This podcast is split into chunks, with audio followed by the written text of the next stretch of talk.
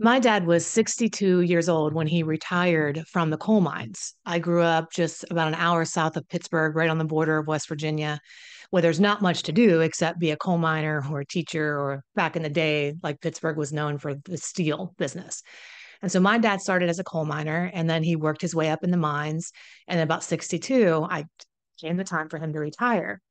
Now, up until that point, my dad had been what we refer to as a functioning alcoholic, which all that means is is he got drunk, but he still went to work every day the next day. He managed to be sober throughout the day, and then he would save his drinking for as soon as he got home, or as soon as he got home from work, he'd start, you know, the Miller Lite cans would pop open, and then uh, you know, it was off to the races. And then the weekends were just like a blur. And that's when most of the embarrassing things would happen, or the more uh, he put himself in danger as time went on. But during the week, when he was working, like, you know, he managed to do that. So what happened, I think, is when he retired at 62, you know, it's like this crossroads for somebody that's an alcoholic. It's like either I'm going to envision the rest of my life, like now I can really create the life I want. That's what we envision, right? We, we think, oh my God, you know, now you can go be all the things you want to do, create the life you want to have, live on your retirement. You know, you worked your way up, you have the funds, you know, you can make it happen.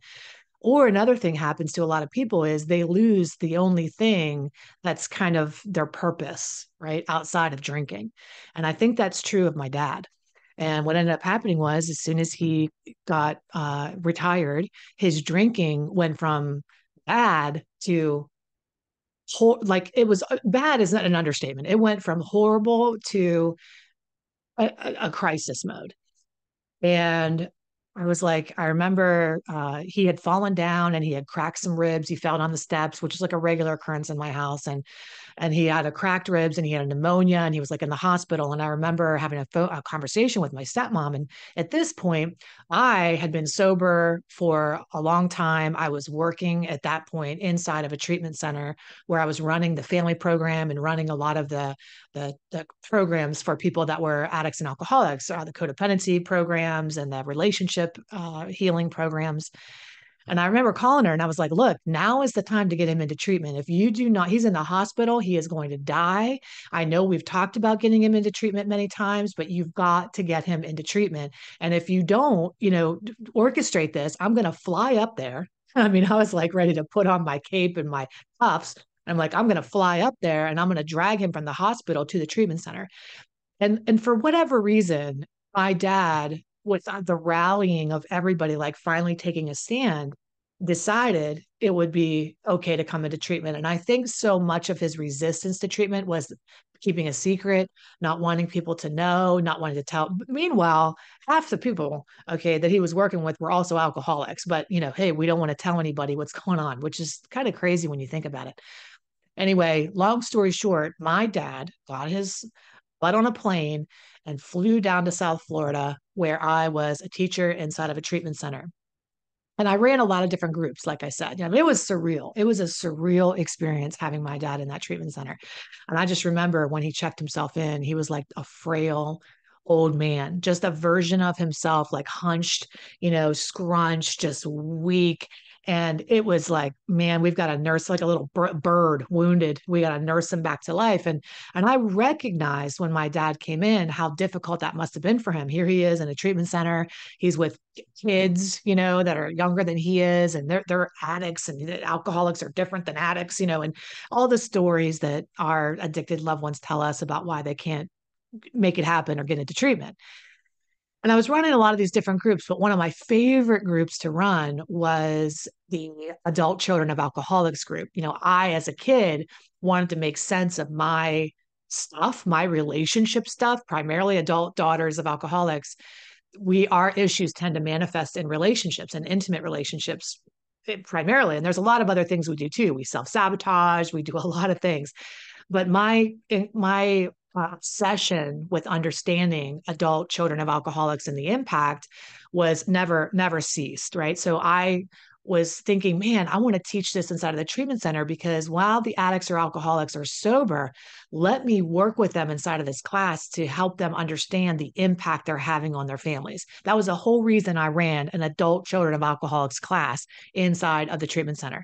The, the addicts and alcoholics would come in 100 at a time. I'd speak to a big, you know, in a big, um, whatever that's called, you know, with a stage and uh, talk to everybody and just like try to shine a light and help them see the impact that they're having on their families because i was like man when they're drunk you and i both know empathy is not a thing. They are not thinking that they are hurting you or hurting anybody else. So for me it was a really good opportunity to help the addict or alcoholic see past themselves and the narcissism of addiction so that they could look into the impact they're having on their families so one day uh, and I did many different things in this group to drive this point point home. I had lots, tons of different exercises and group things that I would do. But for this one particular day, I said, you know what we're going to do? I want you to draw a picture of how you feel inside of your family.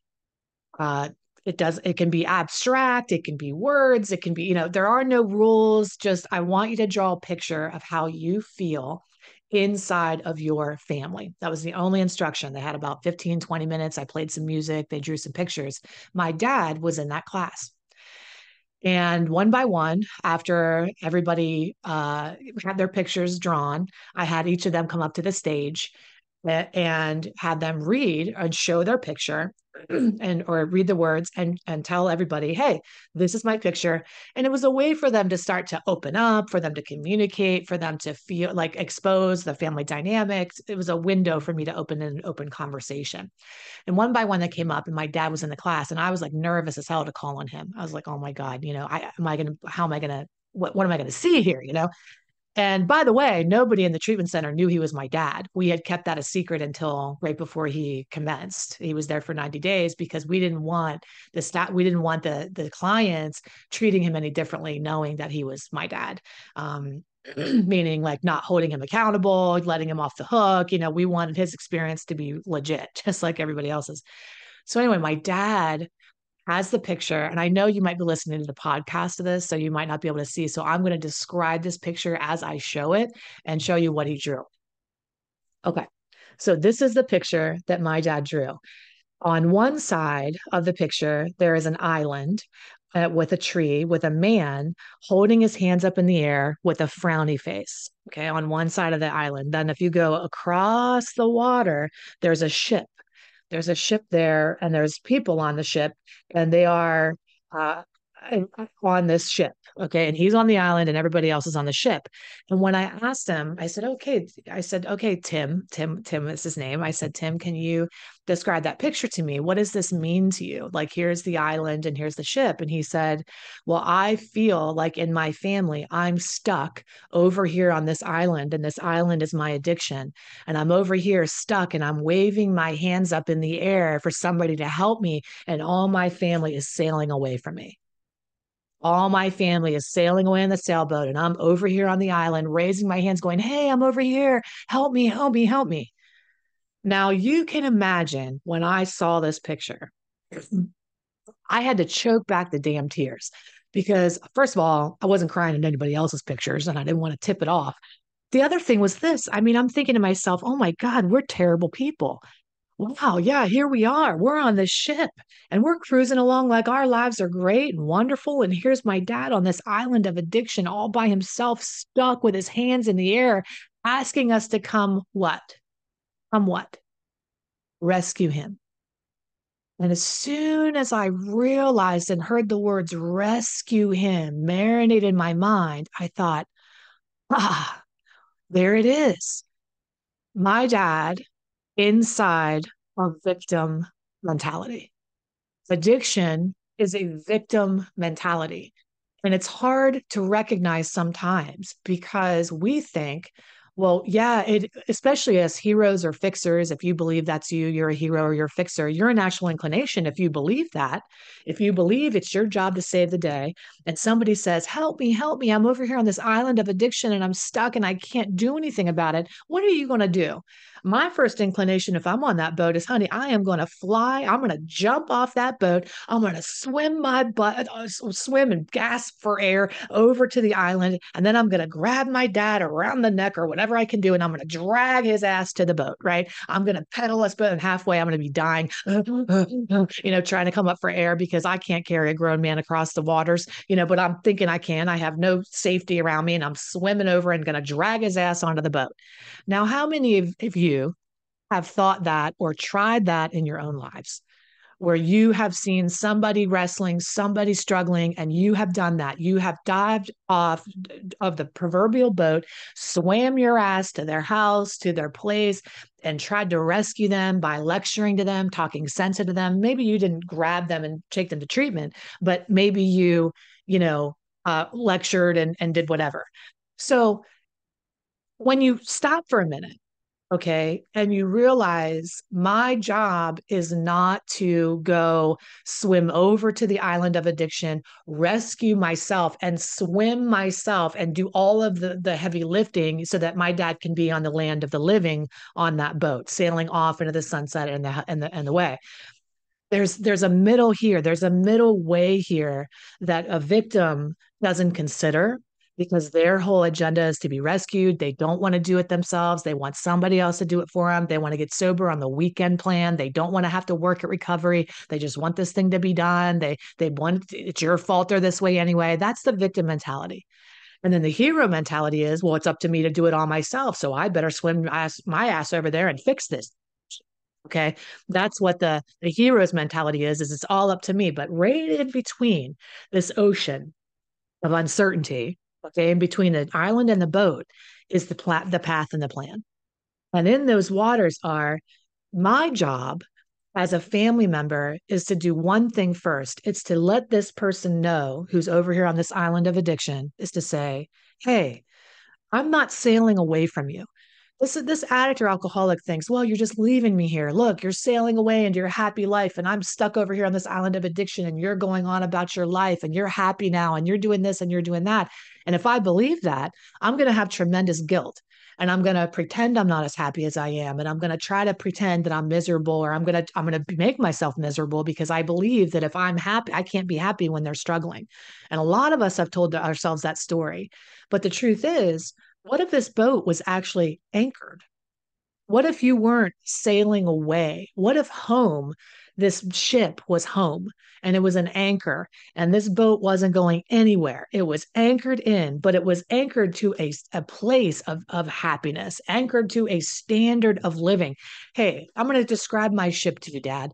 You're right. I'm on this ship and my ship is not going anywhere. My ship wants you on it. Okay.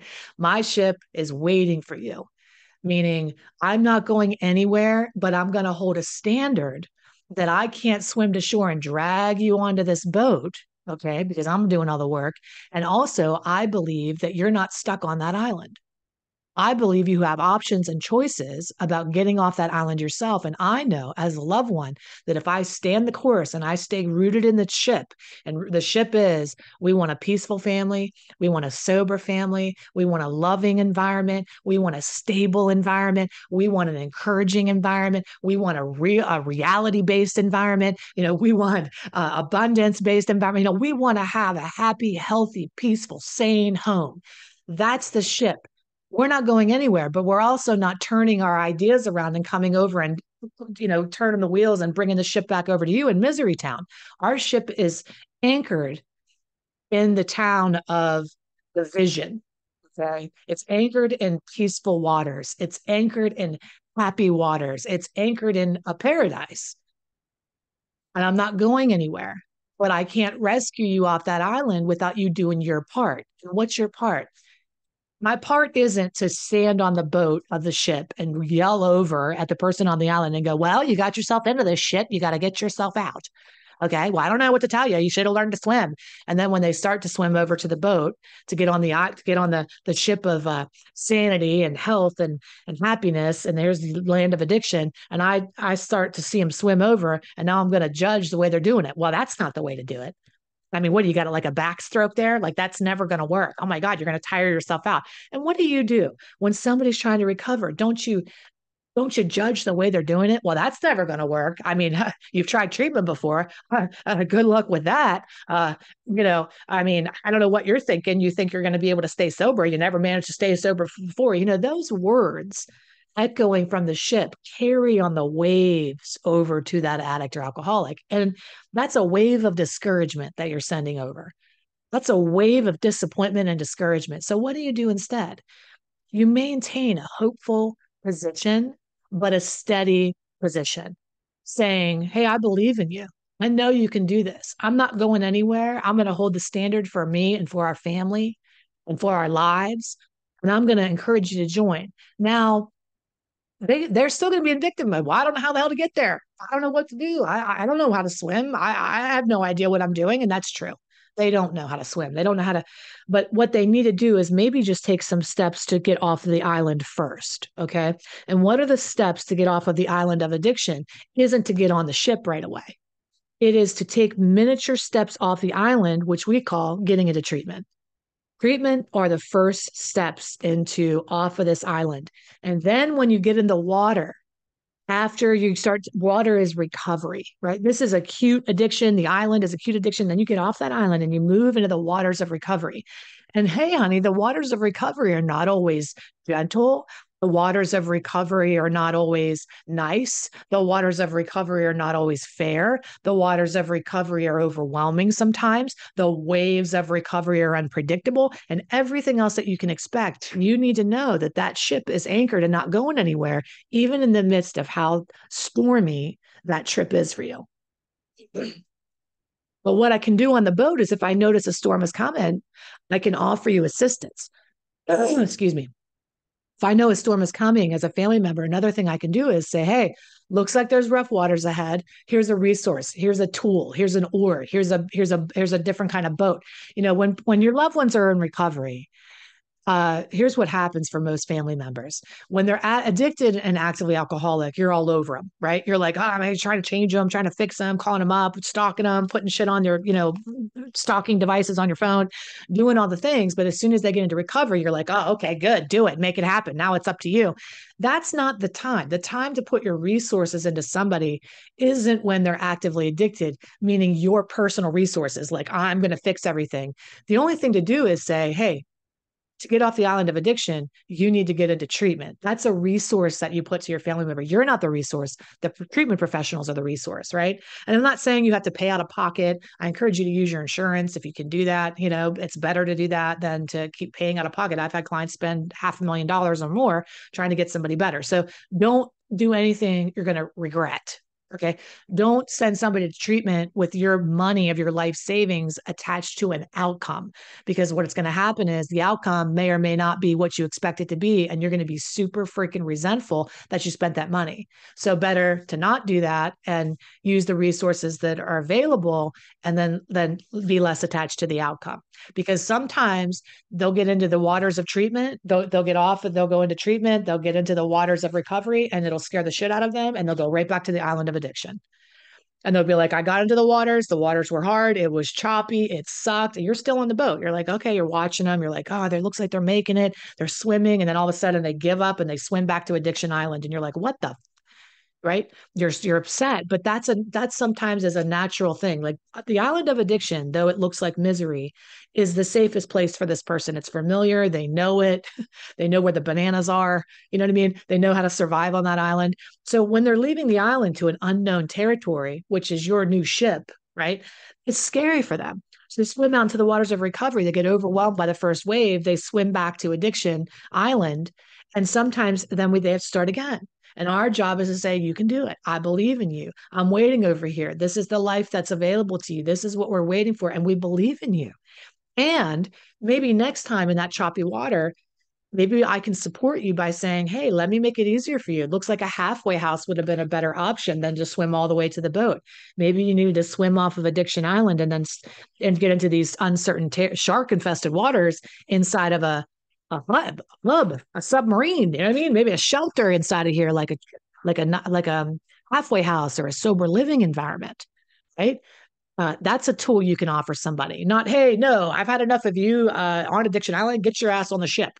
Well, sometimes people can't get right to the ship. They need to get on a dinghy for a while. They need to get on like a little rowboat for a little bit. You know what I mean? They need to like feel the water before they're prepared to get back on your ship.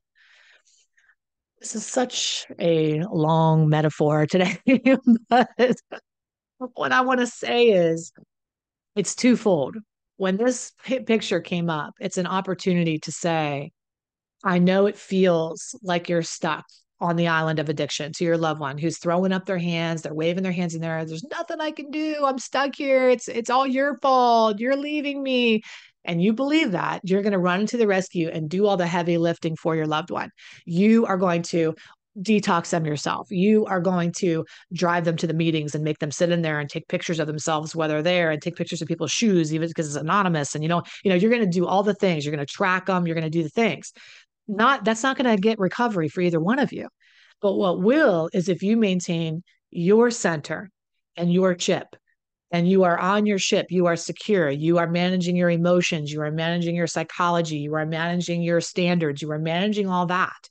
And they are managing swimming, probably horribly messily swimming not a cool, not cool looking, not Olympic level swimming, but they're floundering and failing. And you say, Oh, maybe I can throw a dinghy. Oh, maybe I can give some coaching. Oh, maybe I can give this other resource while they're float while they're swimming over. And eventually, if we let this person be empowered out of the victim role and we empower you to be out of the fixer role and just worry about your own life and your own self, eventually reunification is possible.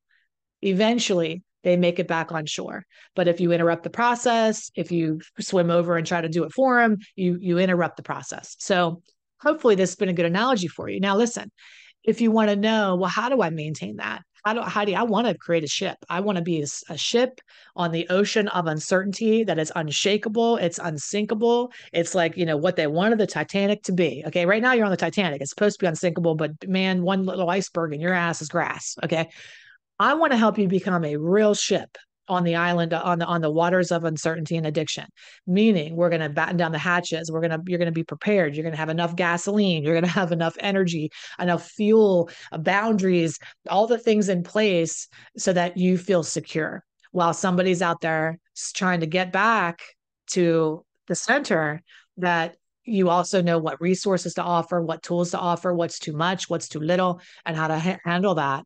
And then if you want to learn how to do that, I want to encourage you to let's work together. Uh, come over to HeidiRain.com, learn more about how I can support you and create that anchor for you. So, uh, or if you decide, well, Heidi, I don't want to be the boat and the anchor. I think my boat is sailing away. I think my boat is actually sailing away. Then I want to teach you how to sail away with sail away with grace and courage and strength and no regret so that you know that this person over here playing the victim you've given every opportunity to. And eventually sometimes the even the the anchors need to come up and we need to move to a new space. And that's the wisdom of when to know when to know when it's time to pull up the anchors and mosey on down or keep the anchors there or how long should i wait or how long is this going to take? And that's a lot for you to figure out so you can also, uh, in the comments below, book a 90 minute strategy session where we can brainstorm together and figure out what the strat- what the strategy is for you, where you leave with a concrete action plan, uh, knowing in your heart exactly what actions to take. There's so many different ways I can support you, and I would love to be able to help you. Uh, I look forward to hearing from you. Please share your thoughts about this analogy today. And until the next time I see you, take excellent care of yourself. And as always, love yourself first. Okay. So you can have the gasoline you need. Love you. Have a great day. Bye.